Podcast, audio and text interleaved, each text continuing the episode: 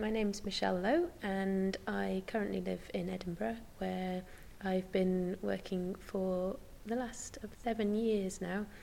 The work I've been doing until now has been all campaigning and communications work, so I've been working for Amnesty International and I coordinate their refugee campaigning in Scotland, so that's involved trying to communicate the issues for refugees and asylum seekers and trying to get people involved and active and passionate about the issue, and also working in kind of human rights education and working with journalists in the Scottish media to promote human rights issues.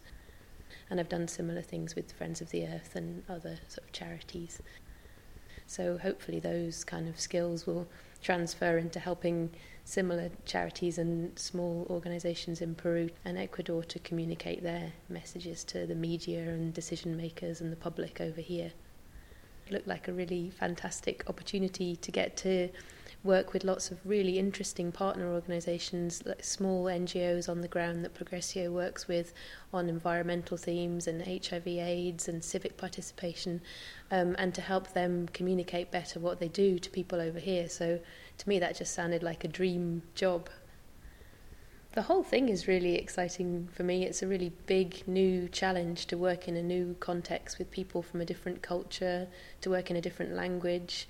Um, I suppose the most exciting thing is the idea of learning so much about all of the different projects that are happening and, and being able to share that with people over here and take pictures of it and tell people about it. So, yeah, I find that really exciting.